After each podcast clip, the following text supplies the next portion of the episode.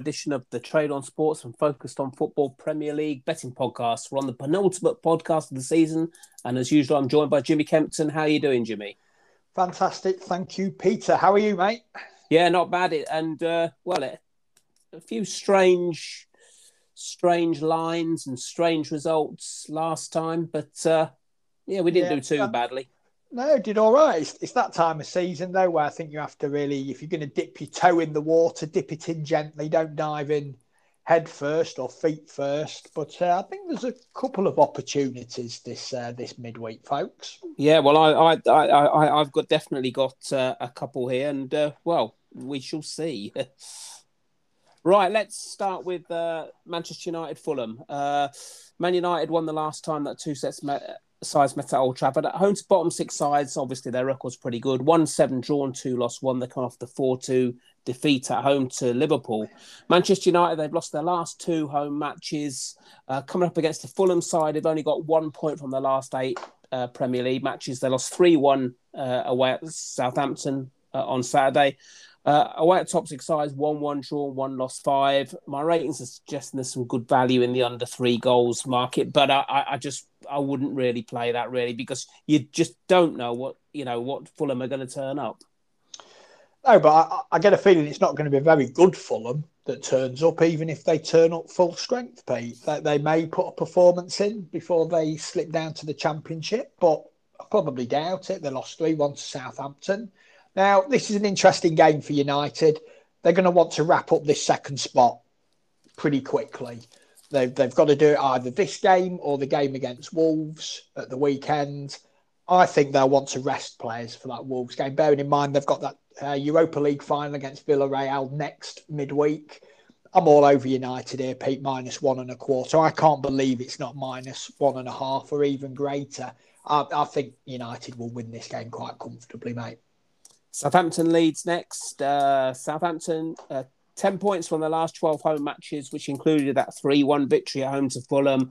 At home to mid table sides, 1 3 drawn, 1 lost 6. They're coming against the lead side, though, who, when they played the mid table sides, 1 1 naught, drawn naught, lost 6. That's incredible, really. But they are coming off a very good 4 0 victory away at Burnley. They've won three of the last four away league matches Leeds. So, so they're finishing the season fairly strongly the only thing I would say it's some small value under three goals. The line scratch.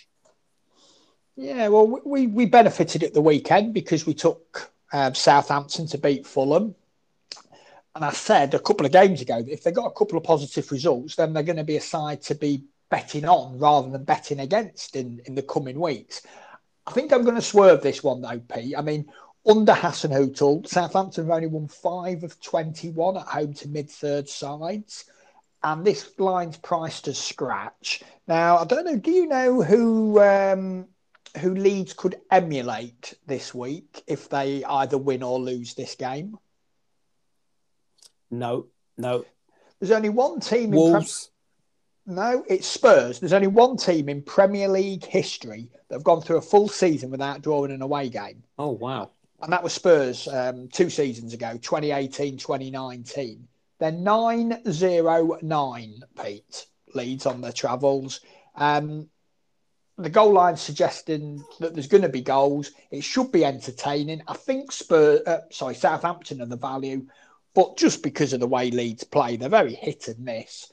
I won't be taking Southampton in this spot, mate. Brighton, Man City next. Uh, City have won all three of the, the recent head to heads. Brighton you know, for all we say about them, they've got some mixed home form. One, two drawn, two lost, two couple, one old draw at home to West Ham. A home to top six sides, the record's not too bad. One, two drawn, three lost, five. Couple against the Man City side who've won their last 12 away matches, coming off a very entertaining 4 3 victory away at Newcastle. Where bottom six sides, as you'd expect, good. They've won nine, drawn naught, lost one. I think there's some good value here back in Man City minus one goal, but but I, you just don't know what they're going to do. You know, they're obviously going to jigger around with the squad. And I think Brighton may, might be motivated for this game. So I'm going to just leave that alone. But the value is with the away side, obviously. Definitely, Pete. I think there's some really good value. I'm not going to dissuade anybody from taking it. I'm probably not going to do it myself. Now, I know you you don't really follow XG, do you? No. The expected goals. Well, I saw a tweet out this week from the XG philosophy before they played West Ham. And we, we often talk about where, where where is this love for Brighton coming from from the bookmakers? Well, the XG philosophy, quite a well known sort of Twitter handle. I follow it. It's, it's quite good. Gives you a lot of data. I don't always read too much into it, but what they said is that Brighton are the biggest underperformers in Premier League history since their data began about seven years ago. Their data metrics suggest that they've underperformed by 22.13 points this season in terms of their expected goals, in terms of the chances that they've created that they believe that should have been taken. That's eight more points they've underperformed by than any team in history. And and we know that the, the bookmakers use these models and these these metrics to, to help formulate the prices more than just traditional ways of looking at games. And again, here, why is a team that are placed in 17th in the Premier League only a one goal underdog against the side that are in the Champions League final? I mean, Man City were minus one and three quarters last Friday night at Newcastle. Yeah. It, it's madness. I'm going to take, I would take City. It's just that concern, as you say. I mean, even Scott Carson got a game last week, bless him. I mean, who are they going to bring out this week? Maybe Denis Law or Asa Hartford, Man City, Nicky Summerbee. Yeah, that, that's that's the concerns. Now they've they've got more time than Manchester United because they play. Um, I think it's a, a, week on Saturday in the Champions League final. So even after the last game of the season, they've still got a full week's rest and recovery. But it's clearly Man City or past Pete. Chelsea, Leicester next. Um, recent head-to-heads. Uh, Chelsea have won one. There's been three draws. Leicester have won one. Uh, obviously, they're coming off this Cup, FA Cup final at the weekend. Um, Chelsea, they've won three of the last four Premier League matches. However, they are coming off a 1 0 defeat at home to Arsenal. However, at home to top six sides, their record is good 1 7 drawn, 2 lost 1. They're coming up against the Leicester side, who, who beat Manchester United 2 1 last time out. Uh, away at top six sides, 1 3 draw, 1 lost 6. Leicester have only just lost one of their last 13 away this is a vital game, and I, I'm just gonna I'm gonna side with Leicester here plus three quarters, and it's going to be one of my bets. I think I think Leicester can avoid defeat here. Um, well, we, we, saw at the weekend that they can even, you know, when the sides are at full strength, they can they can match and and beat Chelsea. I mean, what what's interesting to me for this game, Pete, is that Chelsea made so many changes last week against Arsenal um, for that FA Cup final they may live to regret that because they got beat by Arsenal. Yes, they made seven changes, Chelsea, but they still had a side on the pitch that should have been able to at least avoid a defeat. And that's sort of handed the impetus here to Leicester. Now, obviously, Leicester will be looking at Liverpool and thinking, crikey, we've, we've, we're sat in third. But actually, if they think about it, they can still drop a place and still get in the Champions League. So, will they be as willing to, to press forward and attack to win the game? Possibly not, but that in itself helps them because their style is hitting on the counter attack. I mean, the goal line opened two and a half, but it's trended down to two and a quarter. There's probably just a little bit of value with the over on there. Um, but yeah, I think this is going to be a really good game, Pete. And uh, well, I might get back in time for it after my uh, journey to Central Bank. Yeah. Everton uh, versus Wolves next. Uh, recent head-to-heads, Everton have 1 1, Wolves have 1 1. Well, Everton, what shall we say about them, really? Two points, yeah, two points from their last five home matches you know, coming off a 1 0 defeat at home to Sheffield United, which is a very poor result. Home to mid table sides, in fairness, their their record's not too bad 1 4, drawn 4, lost 2. Coming up against a wall side who've just won two of their last 13 away, lost 2 0 away at Spurs. Away at top half sides, not great either 1 1, drawn 3, lost 6. You've got to oppose Everton here, but I'm not going to take it. But who knows what's going to happen? Now, I think Wolves are quite poor, being poor as well, but Everton terrible at home. Yeah, and we, we know the game plan that Nuno will implement again. They'll look to sit off and be quite sort of defensive. And I watched a little bit of the Spurs Wolves game yesterday afternoon, not huge amounts, but the, the periods of the game I saw, Wolves looked very dangerous on the break with Adama Traore pouring forward, a very quick and pacey athletic striker that they've got. And I also chatted yesterday morning to an Everton season ticket holder who just kept bemoaning their lack of pace throughout their team. Now, if Traore plays and is able to spring at that Everton back line, they will create some opportunities. Now, Everton, this they've lost nine games at home this season, Pete. And going back through the record books, the only time they've lost more, I think they may even have equalled it, was the 93 94 season in Premier League history. And that was, if you remember, the season where Barry Horne had to score that great goal to keep them up.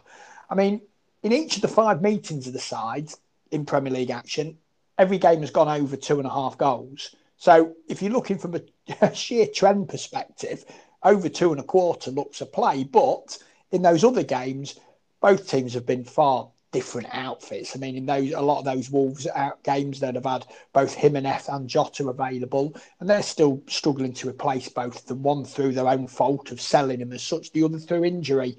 Everton won the first game this season, two one at Molineux, but as we keep going on about, they're fantastic away, terrible at home. The one thing that we haven't mentioned yet, and we probably should have done at the beginning of the podcast, there will be fans at these games.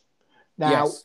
Everton yeah. are probably the team that's been impacted the most in probably, you know what, Pete? I'm going to say almost European football because if they had only a half decent home form, they'd be in a Champions League spot, wouldn't they?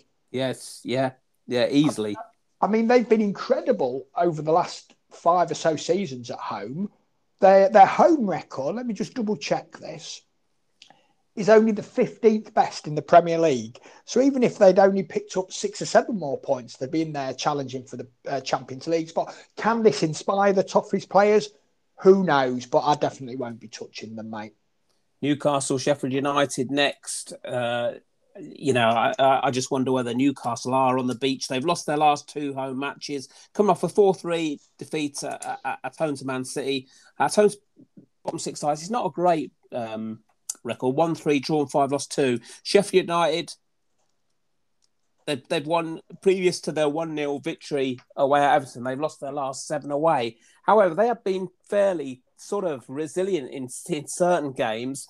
And one at bottom six sides, one one drawn three, lost four. Uh, uh, you know the value is with Sheffield United plus three quarters, but you, you can't play it. But you just don't know what the you know the motivation is.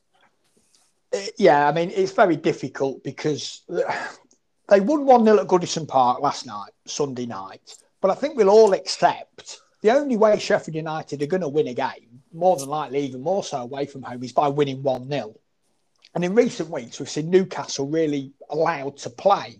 Now, they got beat 4 3 by Man City. But when you look at those stats, Pete, we talk about possession not meaning anything and it's what you do when you have it. They had 18% of the ball, but they scored three times against one of the best teams in Europe. So, yes, admittedly, Sheffield United are going to defend completely differently to Man City but they are creating and taking chances. Now, early this morning, Peter, I downloaded the, the great data sheets off uh, the focusedonfootball.co.uk website because I suddenly thought when I looked at these prices, this is quite strange. Newcastle priced below even money. Do you know how many times in their last 75 home games in the Premier League, Pete, Newcastle have been favoured by uh, even money or shorter? Oh, I would say seven. Oh, you sure you haven't downloaded them and had a look? six, six, six. And and I know it's not a great data sample, but they've only won three of them, so they're only winning fifty percent of the games when the bookmakers have them priced odds on. And you must think with Newcastle, the bookmakers must be pretty sure that they're a strong favourite to price them at even money because of the sort of team that you can quite easily price a little bit higher, tempt people in because you know they're going to let you down. And I think it's this distrust of Sheffield United. They've only won two games away from home all season. I have to statistically lean towards Sheffield United, but as you say, the motivation and whether they really care is the thing that stops you. Spurs Villa next. Uh, Spurs have won two. There's been no draws. Villa not one. Uh, Spurs, they won three of their last four Premier League matches, including the 2 0 victory at home to Wolves yesterday. At home to mid table sides, good. 1 7 drawn, 2 lost 1. They're coming against a Villa side who've got mixed away form, but it's not bad. 1 3 drawn, 2 lost 3 in the last uh, eight matches. Coming off a 3 2 defeat away at Palace, away at top six sides, 1 1 drawn, 0 lost 9. I think this could be a, some value under three goals here, but as far as the match line's concerned, Spurs minus one. I, I would say there's some small value Villa, but Spurs will be going for that win to, to try and see if they can get that place. But I, I, that's becoming more and more unlikely.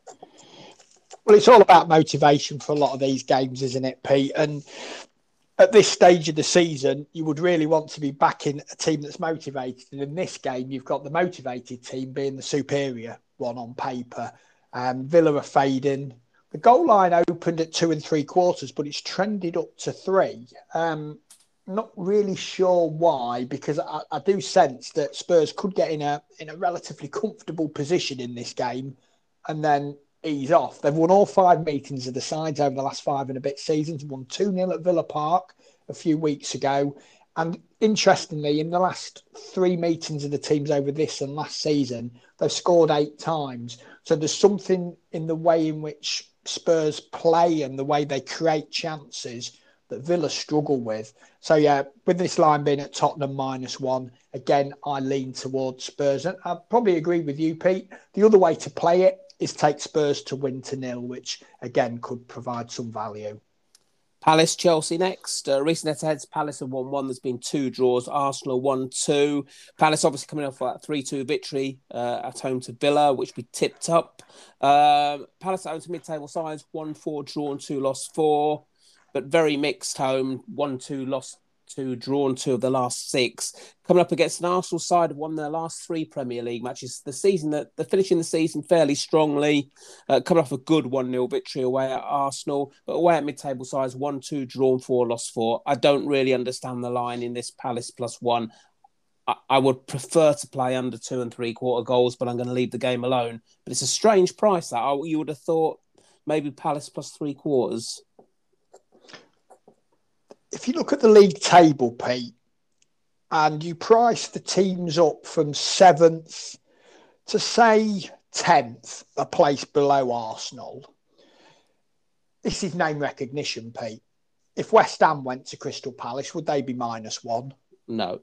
And they're four points ahead of Arsenal. Would Everton be minus one? No. No. And we often look at these sorts of games where there's a team that are heavy favourite by a goal or more. And you think, well, is there a tactical way in which the home side can sort of gain a foothold in the game? And clearly, in my opinion, here, from a tactical standpoint, Palace have a huge advantage with Roy Hodgson. He's been planning for these sorts of games against Arsenal and other similar opponents for seasons. Here, Arteta, yes, they're in great form.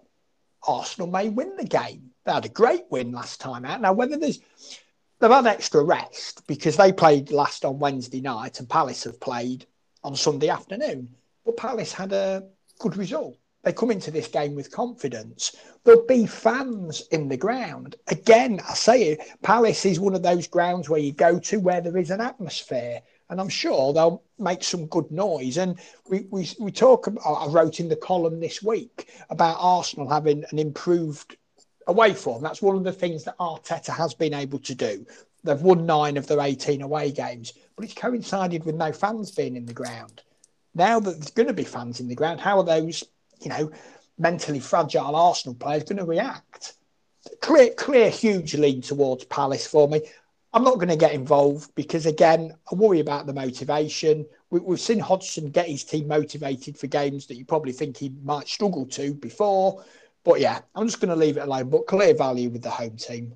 Burnley, Liverpool next. Uh, Liverpool have been dominant. They've won three. Burnley have won one. At home's top six sides, Burnley's record's not great. 1 1, drawn two, lost seven. They're coming off a very poor 4 0 defeat at home to Leeds. Indeed, they've lost the last three home, scoring twice and conceding eight. Uh, Liverpool away at bottom six sides, 1 6, drawn three, lost one. Come off well, a last gasp 2 1 victory away at West Brom. They've won five of the last six away matches, Liverpool. Moraes is suggesting value Burnley plus one and three quarters, but I, I, I do like the under three and a half goals. I think that's a big goal line, and I'm going to go unders on that. I think you know, obviously Liverpool have to win it. I think they may win it with the a little bit of a crowd back in. You know, you don't know, do you? You know, it's it's going to it's certainly going to inspire Burnley, I would say. So I think it you know it could be one of those usual Burnley ones where they lose by the odd goal. I knew you were going to say that, Pete, because I've been writing the preview this afternoon um, with regards to that, talking about how, in my mind, this is one of those typical Burnley games in this spot where they lose by an 88th minute goal and they lose by one. They've gone 3 3 and 18 at Turf Moor against top six place sides over the last five completed seasons. But only seven of those games have been lost by exactly one goal. Only four, though, have come by three or more goals. And I agree entirely again in terms of like yes, it's not going to be a big crowd at Turf Moor, but it will affect the way Liverpool play, I'm sure. They won't be as gung ho potentially. They, those Burnley players, they'll just be inspired a little bit, bit more to make that last ditch tackle, to run that bit faster. And they have struggled at home this season without a crowd. Again, we talk about the way their home form over the years has kept them up. This season, not so much the case. Their improved away form has really helped them. Liverpool have won the last three trips to this ground, though. They've scored three times in each of the last two meetings here. My concern is the way they lost to Leeds at the weekend. If Liverpool score three goals in this game, will Burnley find a way to, to find the back of the net themselves? Again, agree with you in terms of leaning towards the under, mate. West Brom, West Ham next. Uh, recent head says West Brom are 1 1, West Ham are 1 1. There's been one draw. West Brom lost two of their last eight home matches, so they're, they're fairly resilient. As we saw against Liverpool, they were very resilient. I hope to top our sides 1 1, drawn three, lost six. West Ham away at bottom six sides, 1 5, drawn three, lost two, come for 1 0 draw away at Brighton. West Ham, they've had mixed away form, 1 3, drawn two, lost three. It's been a very good season for West Ham. I think the value is here with the home side plus three quarters that seems quite a high line. Uh, you know, West Ham minus three quarters is is is is still big to me, even though they are, you know, in the top six. But uh, they've had a good season, West Ham. No real thoughts though in this game. I think the value is with the home side.